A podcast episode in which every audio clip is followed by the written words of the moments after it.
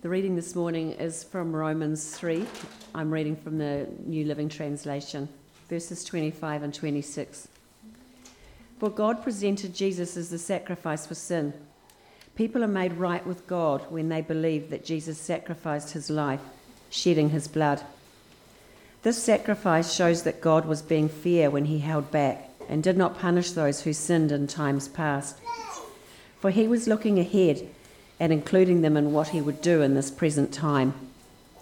God did this to demonstrate his righteousness, for he himself is fair and just, and he makes sinners right in his sight when they believe in Jesus. This is the word of the Lord. Amen. Thank you, Rachel. There's a word of knowledge here. Again, if you're visiting this morning, we believe that God speaks to us primarily through his word, but also it can come through dreams, visions, and words or senses. And so we do not despise words and knowledge, but we discern all things. Someone with chronic fatigue, maybe here this morning or perhaps listening online, I feel that God wants to heal you. Are you willing to allow him to enter the deep recesses of your heart, to heal the woundings and the memories? As you forgive those who have hurt and betrayed you, God will set you free. Before we start this message, let's pray. Gracious Lord, we've sung how powerful your name is. And Lord, we believe that we recognise this, the cultural moment we live in, and with the decline of Christianity in the West and in New Zealand. But we believe here as a church that loves your word, that you are going to build your church. And the gates of hell will not prevail. That in the image there in Daniel, your kingdom will outlast every other kingdom. And we believe that we here as brothers and sisters are children of the living God, are part of this eternal kingdom. Your word and your values are different from the values of the world around us, but our allegiance is to you, the one, the true, the living God. And so, Lord, in this time as we come and gather around your word, we ask in Jesus' name, whether perhaps someone is listening to this on podcast around the world, listening to this on the YouTube channel, or is here in this room, that whatever space we're in, whatever time we're in, we ask in the name of Jesus that you would speak, that your words would come alive this morning. We ask that you would do what only you can do. You would quicken the word. Lord, we acknowledge that so often our minds are distracted. We're worried by many things. That we find it difficult to focus on what you're saying. And at times also, Lord, the communicators who bring your word do so with various imperfections. And so, Lord, despite this, we ask that you would come by your Spirit and pierce hearts with your word. Bring repentance, bring encouragement, build your church in Jesus' name. Amen.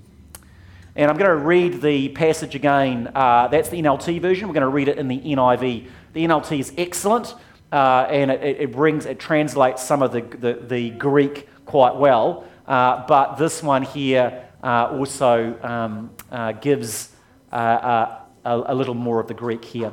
God presented Christ as a sacrifice of atonement through the shedding of his blood, to be received by faith.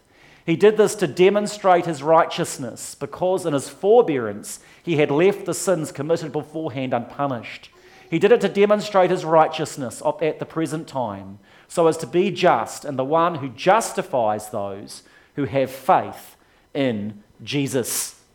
So welcome to our ongoing series on Romans. This morning we're looking at one of the key New Testament texts about the cross, and we're looking at one of the key things that Jesus was accomplishing for us on the cross.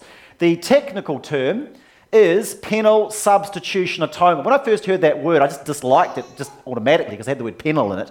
But penal means punishment, substitution, that Jesus bore the punishment that we deserved on the cross, that Jesus Christ took the full punishment that we deserved for our sins as a substitute in our place. Now, there's lots of amazing things that Jesus was doing on the cross. He was our healer. He had victory over the powers of darkness. Lots of amazing things. But one key, and I would probably say the key thing that he was doing, was bearing the full punishment that we deserved as a substitute in our place. We're now going to watch a video. Do I push the play, or is it going to... You're going to do it. Yep, fantastic. In 2007, after years of irresponsible lending practices and unethical mortgage trading had inflated it to unsustainable levels, the U.S. housing market finally collapsed. Global stock markets fell, and millions of people lost their jobs in an economic disaster that cost the world trillions of dollars. The causes of the 2007 economic crisis are complex, but many attribute it, at least in part, to fraud and corruption among the financial institutions that rated and sold mortgage bonds. Because of the unethical practices of a few large rich banks, in other words, a lot of ordinary people lost their homes and their livelihoods. Something that has enraged many people since, however, is the fact that none of the CEOs of the financial institutions seemingly responsible for this situation were ever brought to justice for their part in the mess. Instead, when the crisis threatened to bankrupt many of these banks, the U.S. government provided a financial bailout, essentially giving them billions of taxpayer dollars to keep them afloat. To the extent that this is the exact opposite of what happened on the cross, the way these banks were forgiven their debt to society without any recourse to justice, it provides us a helpful way for thinking about an aspect of the atonement that is sometimes difficult for us to wrap our heads around. It's something called penal substitution. Penal substitution refers to the idea that Christ satisfied the demands of God's justice by taking on to himself the punishment for our sins in our place on the cross. If it's misunderstood, penal substitution can leave the impression that the Christian God is some petty, vengeful deity who can't be satisfied until someone suffers to appease his wrath, which is in flat contradiction to the Bible's own description of God, that he is slow to anger and abounding in steadfast love. Penal substitution starts to make perfect sense, however, if we think about it in relation to the 2007 financial crisis. The U.S. government's decision to bail out the banks, to forgive them their debt, was based on the assumption that the banks themselves were too big to fail, and if they went under, the whole economy would collapse. In their view, forgiveness was necessary. But what leaves us with a justifiably sour taste in our mouths is the travesty of justice here, that no one was held to account and justice was not served. To grasp how this relates to the cross, we must first consider that, when he created the world, God was after a world where things like fairness and right relationships, harmony and wholeness, where all the things we think of when we think about justice, obtain.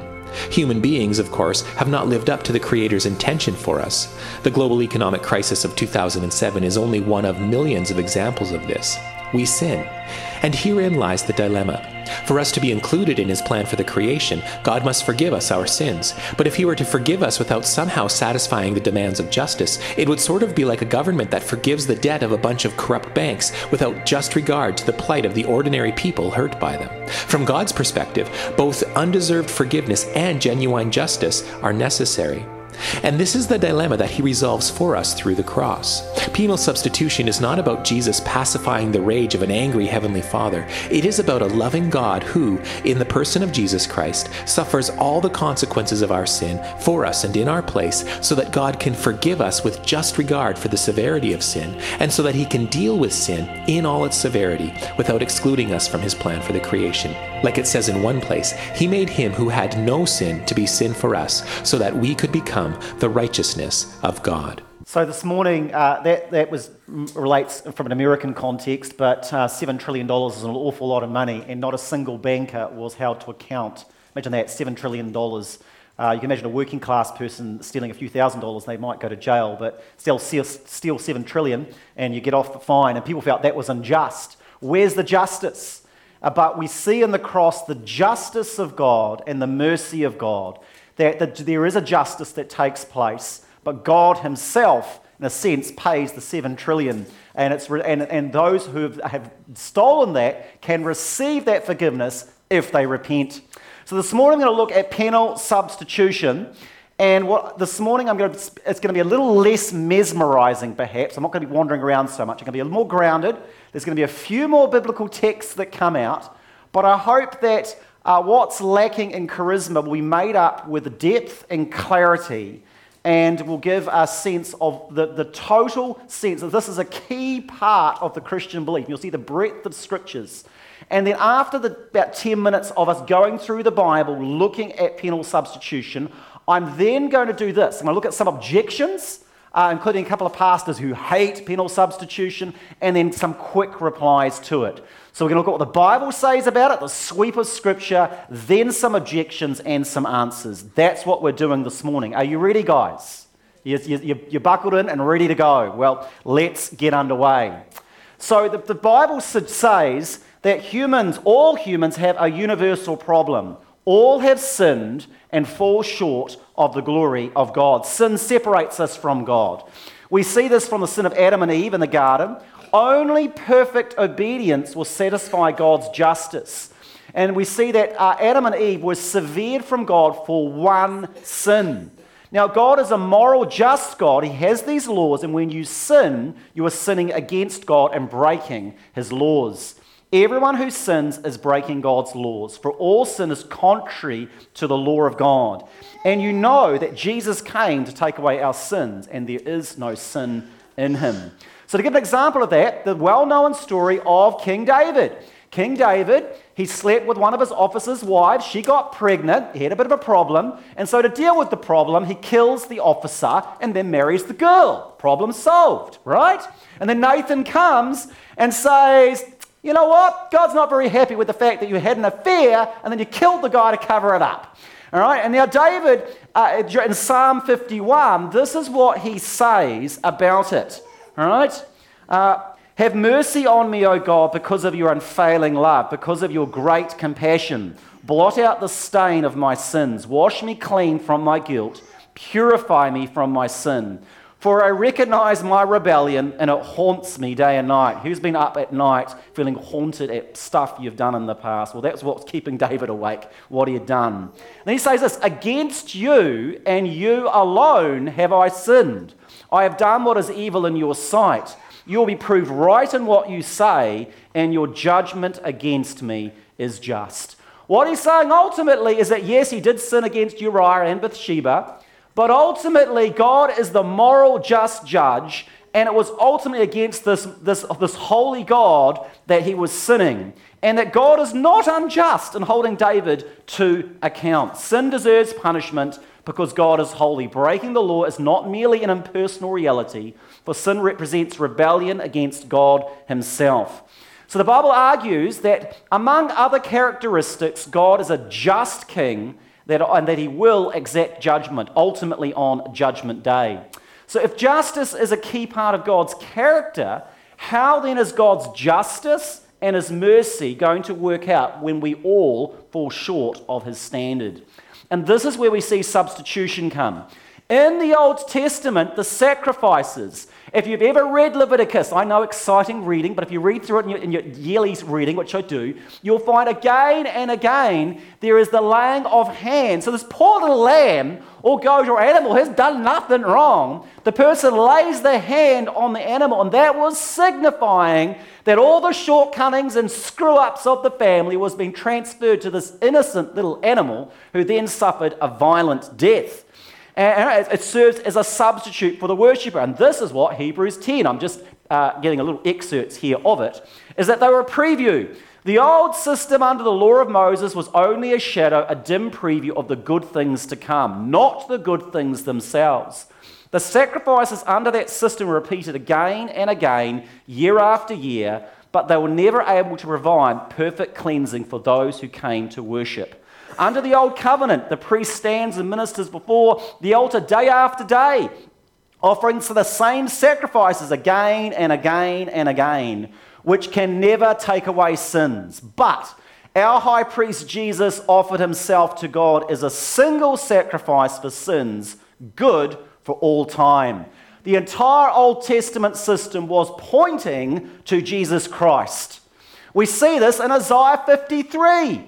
Here, Jesus, the suffering servant, suffered death in the place of sinners. He was our substitute. He was pierced for our rebellion, crushed for our sins. He was beaten so we could be whole. He was whipped so that we could be healed.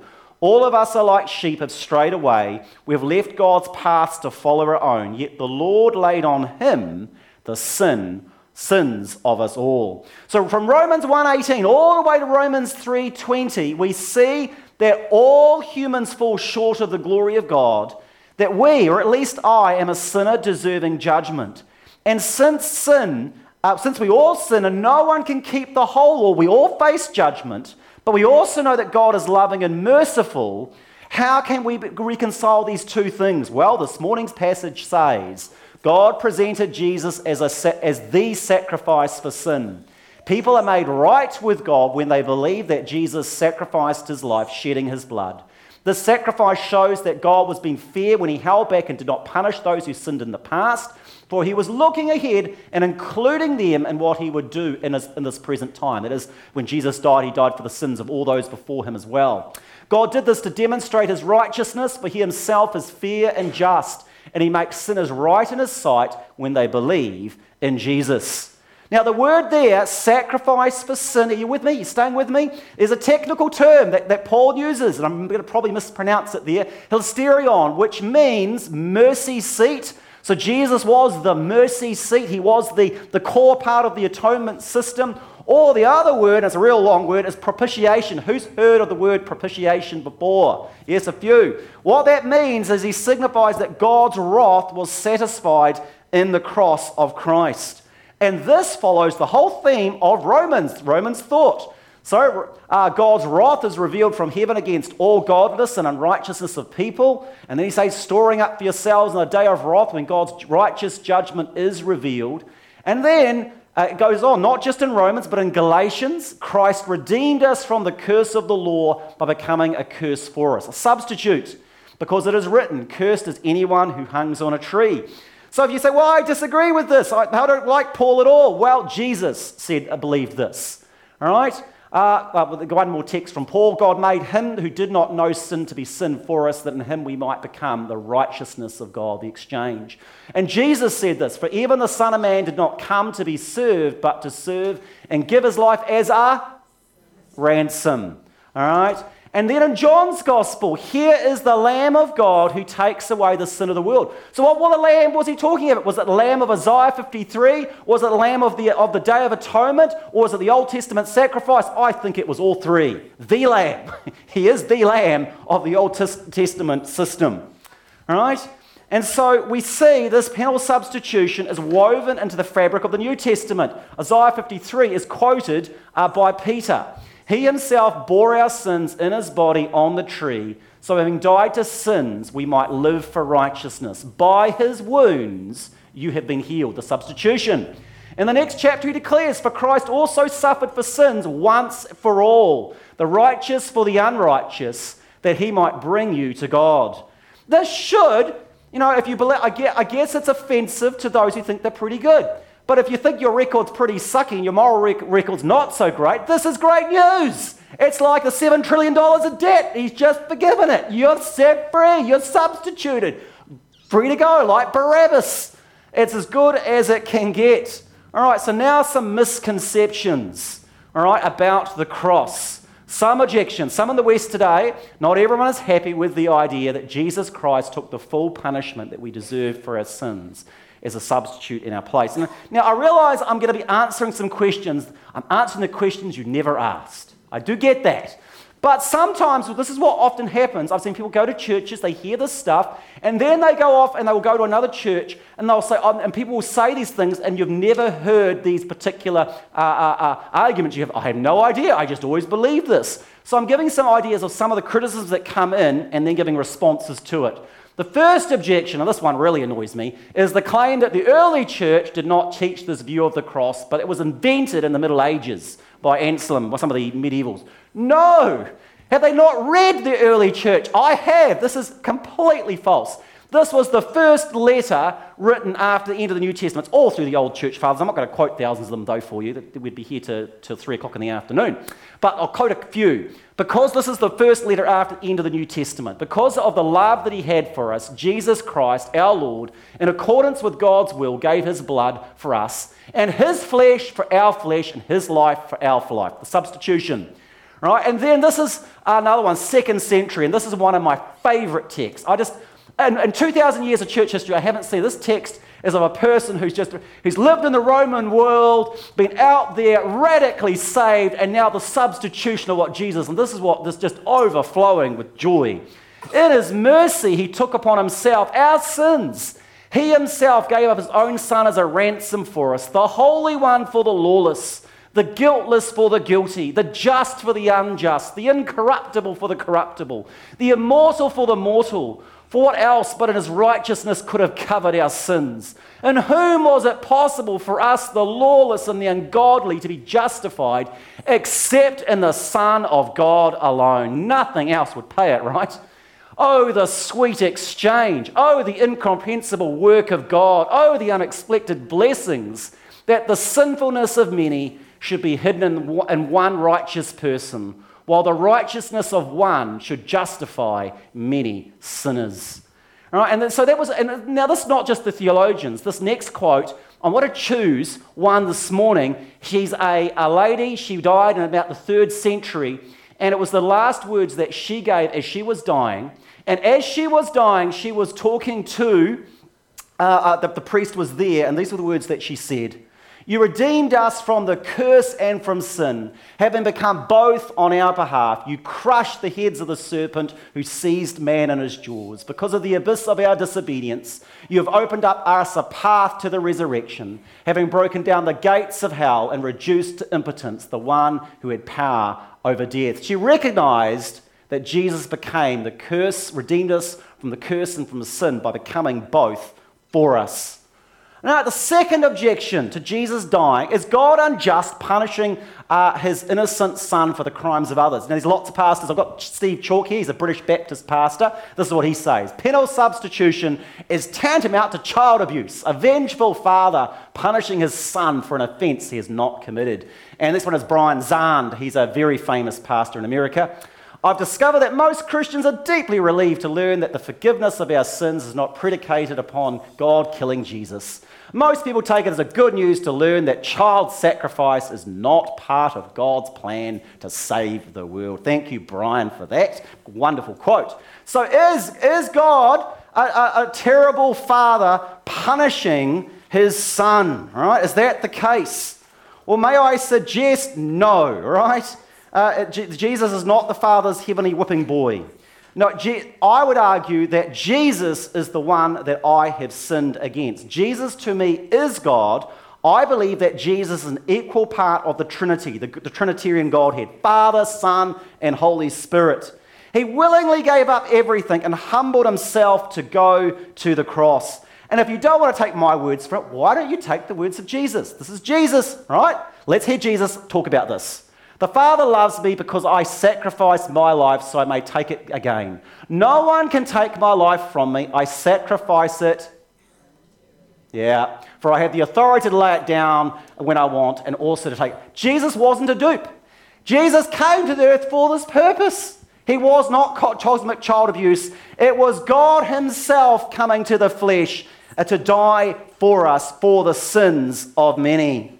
And the last objection that comes up, well, there's others, but I was going to maybe the ones that I want to look at this morning because of time. Isn't wrath an unworthy characteristic to assign to a loving God? I mean, you know, I just want to say firstly that God's anger is very different to my anger, to my shame. You know, to my shame, I have sinned in my anger. There's been times that I've done things that I deeply regret. Who has sinned in your anger? And after you've said and done things, you've felt the remorse and shame of it, all right? That has been my thing. Well, with God, when God gets angry, it's always fitting, it's always just, and it's always pure. And I want to say this, just I want you to stay with me. If you believe in the wrath of God, you are saying that God sides with the marginalized, with the abused, with those who are suffering. Right? Because if you say that God is not angry, then you're saying that God is indifferent to the children who are abused, to the war crimes that take place. All right? So God's anger is against people abusing children, for example. It's not an opposition to his love, but it's an outworking, an overflowing of his love because God is love. So my son James, he was at a school, I won't say which school, but it'd be easy enough to work out if you know our history. And he was at school, and in the middle of class time, the school was in all sorts of difficulties and had a government trust and error reports and all these things, and there was difficulties there going on. But in the middle of class time, he was bullied while the teachers was there, including having his arm broken. It was like a dog-eat-dog world. Imagine that. In class, with the teachers there, things going on, and James's arm was broken. And Catherine had to cart him all the way down to Christchurch for fixed up. I have to say, I was pretty angry. I wanted to go in there to the bullies who were destroying James's life, and I wanted justice, right? Now, here's the question, am I wrong to feel angry thoughts about that when your children's getting abused and bullied? No. Now the Bible says, in your anger, do not sin, right? Now, so I could have done some things that would have been wrong. Where's that kid? I'll sort him out, right? Where's the baseball bat? Things like, no, that would be sinning, right? But anger in of itself is not wrong. And when God has anger, it's fitting and just. He's a just judge. And so it's an outworking of God's love for the marginalized. So if you've been abused, if you've had toxic spiritual leadership that's used the wrath of God to create fear and is used as manipulation, all these other sort of caricatures, Mara suggests that God is angry at those who have misused the wrath of God as a toxic doctrine, to use it to control. And that actually, when you say we believe in the wrath of God, we're saying we agree that we're the marginalized, that God is not indifferent to the suffering going on in the world. And so for this guy here, Miroslav Volf, he was a theologian, and he'd grown up in the Santa Claus theology. I got some of this theology as well, that God is like Santa Claus, and God just loves everyone. There's no problem. God doesn't have a problem with anyone. He doesn't have a problem with Hitler, with anyone. He just loves everyone. There's no problems, and that we've got the problem. And that's what he believed, but he grew up in Yugoslavia, and what happened to Yugoslavia in the 1990s? The breakup, the war, and hundreds of thousands have died, and there were 3 million displaced, ethnic cleansing. There was all sorts of horrendous, I can't say the words here in front of even the kids, but all sorts of horrendous things going on. And this wasn't just happening out there, this was happening to his villages, to the people he knew. Imagine that war coming to Geraldine, right? And the things happening to the people. And we're coming to church on Sunday, and these people have been killed, and horrible things happening to women. And so he said that one of the casualties of that war was his belief, his disbelief in the wrath of God. This is what he says. He first believed it was a primitive belief from God from the Dark Ages. But afterwards, he said, in the light of such evil, he said he could not imagine God not being angry at the abuse of woman, I won't use the R word there, mass killings that have been done by humans to his friends. How does God react to such carnage, he says? By doting on the perpetrators in a grandfatherly fashion, by refusing to condemn the bloodbath, but instead affirming the perpetrator's basic human goodness. Wasn't, he said, God fiercely angry with them? Then he went on to write, though I used to complain about the indecency of the idea of God's wrath, I came to think that I would have to rebel against a God who wasn't wrathful at the sight of the world's evil. God isn't wrathful in spite of being love. God is wrathful because God is love. Do you follow me? All right? Now, but we also understand that God's wrath was satisfied on the cross. For those who have faith in Christ have repented, that for those who have put their trust that the Jesus bore on the cross the full penalty for our sins. And so, yes, those who are the perpetrators of those horrendous crimes in Jesus Christ can have forgiveness and be set free. Corrie Ten Boom, whom book from The Hiding Place, and I have mentioned her before here. This week I was listening again to one of her sermons or one of the sharing times that she had in a church. And I was gripped with the time that she was sharing about after she'd rescued all the Jewish people, betrayed by a friend, and her and Betsy were in the concentration camp. And she was talking about the experience of being naked in front of the German soldiers who were mocking her and her sister. And her sister was getting weaker and weaker and weaker. And the anger and the bitterness she felt as they starved her sister to death. And then after the war, she was sharing about these things. One of the guards Because he didn't know that Corrie personally. He was there, but she was just one of the inmates. But she'd heard about him, and he'd given his life to Christ just recently. And then he was looking for one of those people who'd been inmates in the prison, that he'd been a horrible monster, and he wanted to go and ask her forgiveness. So when he'd heard that Corrie was preaching in one of the churches, he came along and sat at the back. And Corrie gave the thing, she hadn't recognised him. And then at the end of the thing, he was walking forward. Now, he didn't recognise her because she was just one of thousands of people in these concentration camps that were dying, but she recognised him. He was the one laughing and mocking with all the things. She felt this coldness come across her. And he came up to her and said, "I have given my life to Christ. I've repented of my sins. It haunts me day and night. I believe that on the cross Jesus has paid for all my sins, but I've looked for a person who suffered under my hand, and I wanted to ask your forgiveness." And he extended his hand to her. This is the 1950s, just a few years after. And she said she felt this coldness wash over her, and all the trauma, all the humiliation, all the abuse just washed over. The memories came back like in a rush. And after it was, everyone was watching, and she just, his hand was extended there, and her hands were like this. And after about 30 seconds, after all this, she said, didn't say out loud, but she said in her mind, "God, I cannot forgive this man. I hate him. I hate him with every fiber of my being. I cannot forgive him."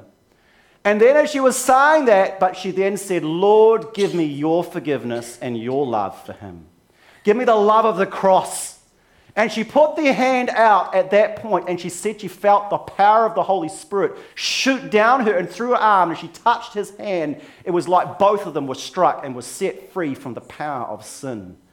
On the cross, we find God's justice. God is not morally indifferent to the concentration camps. If you believe in a God like that, it is a deficient God. But we have a God who is profoundly loving, profoundly merciful. Do you know this God? Do you worship this God? I pray that you do. Gracious Lord, we thank you for your word this morning. And Lord, we pray that, Lord Jesus, that every person here would know the price that you have paid for them, the substitution. And that, Lord, that on the cross, they would be set free. In Jesus' name, amen.